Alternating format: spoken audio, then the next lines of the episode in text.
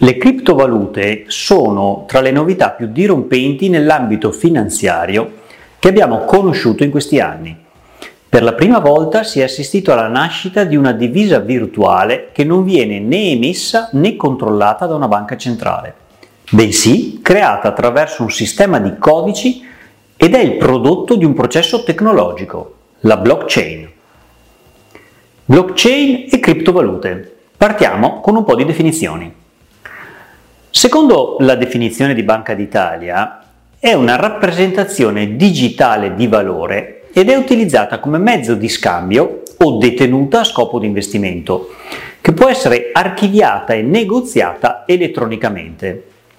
Alcuni esempi sono Bitcoin, Litecoin, Ripple, Ethereum e centinaia di altre ancora.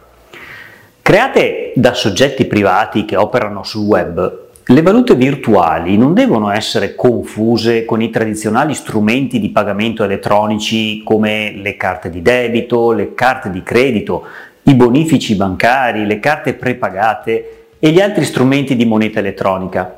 Le valute virtuali differiscono dalle piattaforme elettroniche che sono finalizzate esclusivamente a favorire transazioni assimilabili a forme di baratto. Esse non rappresentano in forma digitale le comuni valute a corso legale come l'euro, il dollaro e le altre valute internazionali e non sono emesse o garantite da una banca centrale o da un'autorità pubblica e generalmente non sono regolamentate. Le valute virtuali non hanno corso legale e pertanto non devono per legge essere obbligatoriamente accettate per l'estinzione delle obbligazioni pecuniarie ma possono essere utilizzate per acquistare beni o servizi solo se il venditore è disponibile ad accettarle. Ma da dove deriva il termine? Il termine deriva dall'unione di due parole, cripto e valuta, ovvero una valuta nascosta nel senso che è visibile ed utilizzabile solo conoscendo un determinato codice informatico.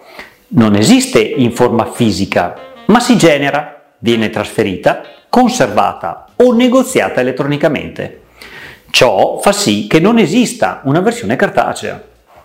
Essa può essere scambiata in modalità elettronica tra due dispositivi direttamente, senza necessità di intermediari, per acquistare beni e servizi, alla stregua di una moneta a corso legale, a tutti gli effetti, come citato dalla Consob. La criptovaluta, inoltre, può essere di tre tipologie, chiusa, unidirezionale o bidirezionale. Cosa significa? Chiusa è una moneta virtuale pura che non ha interazioni con l'economia reale. Non è previsto il suo acquisto o la sua conversione in denaro reale e può dunque essere acquisita unicamente per l'acquisto di beni virtuali o servizi offerti all'interno di una comunità virtuale in genere quelle dei multimedia o online game. Oppure esiste quella unidirezionale. È una moneta virtuale che può essere acquistata anche con denaro reale a un tasso di cambio fissato per essere utilizzata per acquistare beni o servizi virtuali o reali, ma che non può però essere convertita nuovamente in moneta reale, per esempio gli Amazon Coin. Infine abbiamo la bidirezionale, che è una moneta virtuale pienamente convertibile che le persone possono acquistare o vendere secondo tassi di cambio ufficiali con le valute reali e che possono essere utilizzate per acquistare beni e servizi reali o virtuali, per esempio i Linden Dollar ed i ben noti Bitcoin. Approfondiamo adesso quali sono le caratteristiche principali della criptovaluta. Gli elementi costitutivi di una criptovaluta li possiamo racchiudere in tre gruppi. Il primo, un insieme di regole, detto protocollo, cioè un codice informatico che specifica il modo in cui i partecipanti possono effettuare le transazioni. Il secondo, una sorta di libro mastro che chiameremo blockchain, che conserva immodificabilmente la storia delle transazioni. Per ultimo ed infine, una rete decentralizzata di partecipanti che aggiornano, conservano e consultano la blockchain delle transazioni secondo le regole del protocollo. Quindi che cos'è una blockchain? Questa tecnologia, il cui esempio più noto è rappresentato dalla blockchain stessa, permette la gestione delle transazioni basato su quello che viene definito ledger, il cosiddetto libro mastro, e sulla regola del consenso. È uno strumento utilizzato per registrare la proprietà, che si tratti di denaro o di altre attività, che possono essere di natura immobiliare, finanziaria e così via. La blockchain è un insieme di blocchi fra loro concatenati. Ogni blocco è identificato da un codice, contiene le informazioni di una serie di transazioni e contiene il codice del blocco precedente, così che sia possibile ripercorrere la catena all'indietro fino al blocco originale. Tutti i nodi della rete memorizzano tutti i blocchi e quindi tutta la blockchain. La criptovaluta è sia digitale e anche virtuale. Chiunque può creare una valuta digitale, quindi in qualsiasi momento ci possono essere centinaia o persino migliaia di criptovalute in circolazione. Per creare e distribuire le criptovalute si può ricorrere alla cosiddetta Initial Coin Offering, che tradurremo in ICO.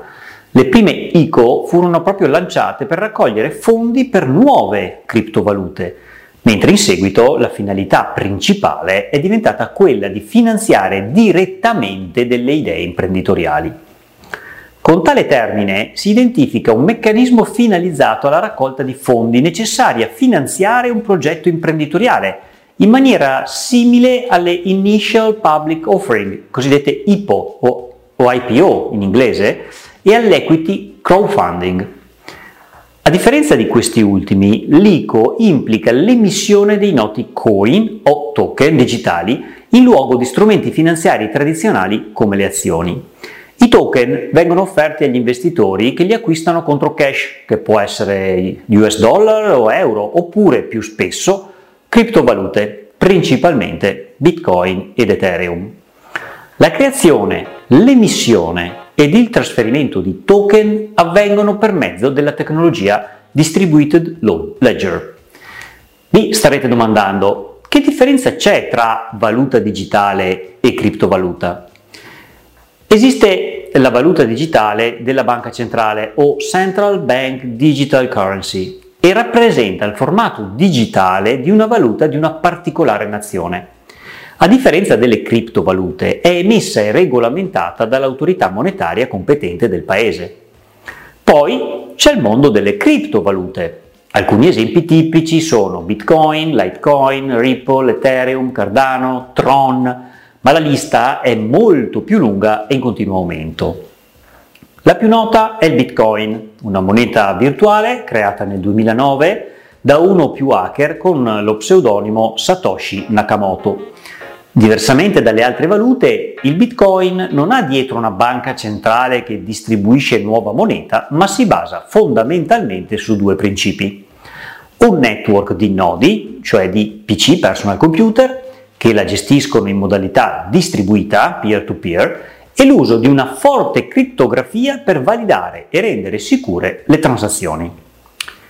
Altra domanda che si sta formando nei vostri pensieri è ma come si usa per poter acquistare, ad esempio, un Bitcoin, è necessario aprire un portafoglio, un cosiddetto conto virtuale. Dopodiché occorre collegarsi a numerosi siti che offrono la valuta virtuale in cambio di denaro.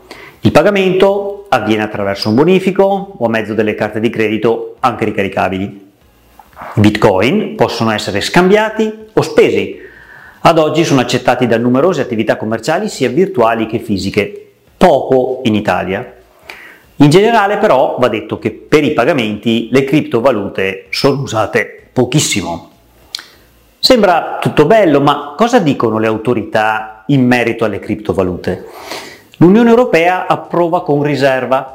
La direttiva UE 2018-843 del Parlamento Europeo ha riconosciuto ufficialmente le criptovalute stabilendo però che tutti i provider di servizi di portafoglio digitale dovranno applicare controlli sistematici sulla propria clientela per porre fine al regime di anonimato associato alle valute virtuali. Jerome Powell della Federal Reserve americana vede vantaggi a lungo termine, ma anche rischi. Il presidente della Fed, pur parlando di opportunità a lungo termine con riferimento ai bitcoin, in particolare per quanto riguarda l'innovazione di un sistema di pagamento più veloce, più efficiente e più sicuro, mette in guardia gli investitori dai possibili rischi derivanti dalla mancanza di un valore intrinseco delle criptovalute. Ma c'è anche chi dice no, come diceva Vasco Rossi, il governo cinese ha proibito alle banche di usare bitcoin per i loro scambi, per prevenire i rischi di riciclaggio di denaro e difendere la stabilità finanziaria. Nessuna restrizione invece per gli scambi tra privati. La Cina è il primo mercato del Bitcoin con il 35% di tutti i traffici mondiali. Dallo scorso ottobre il motore di ricerca Baidu.com ha deciso di accettare la moneta virtuale come metodo di pagamento per i vari servizi di sicurezza online. Ma prima di salutarci facciamo assieme delle riflessioni.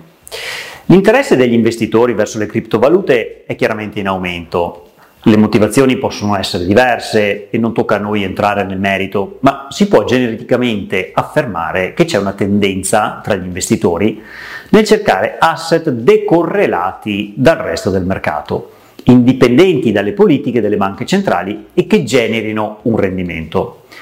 Ciò che va comunque sottolineato è che, per citare la segretaria del Tesoro americano Janet Yellen, il Bitcoin è estremamente inefficiente come strumento per eseguire transazioni e allo stesso tempo si tratta di un'attività altamente speculativa. Per tale ragione è considerate le oscillazioni delle criptovalute sui mercati, per il momento diventa complicato pensare al Bitcoin, per esempio, come strumento sia per le transazioni quanto per gli investimenti, senza tener conto dell'attività di speculazione che lo connota. Inoltre, le valute non ha mostrato la decorrelazione dagli altri asset di mercato. L'incremento della correlazione dei prezzi dei crypto asset con le azioni finanziarie rischiose tradizionali durante gli avvenimenti di stress di mercato mette in dubbio la loro utilità per la diversificazione del portafoglio. Sono queste le parole utilizzate dai ricercatori della Banca Centrale Europea in un articolo comparso nello scorso maggio ed è complesso attribuirgli un valore. In qualità di consulenti il nostro consiglio è di ponderare con attenzione la decisione di investire in criptovalute e di farlo ponderando l'aumento del profilo di rischio del portafoglio in cui si decide di inserire l'investimento. Si tratta di un mondo in evoluzione e per tale ragione merita di essere osservato e le cui caratteristiche devono essere indagate a fondo. Sono Marco Casanova, cofondatore del team Casanova Valente, seguici sui social e su teamcasanovavalente.com.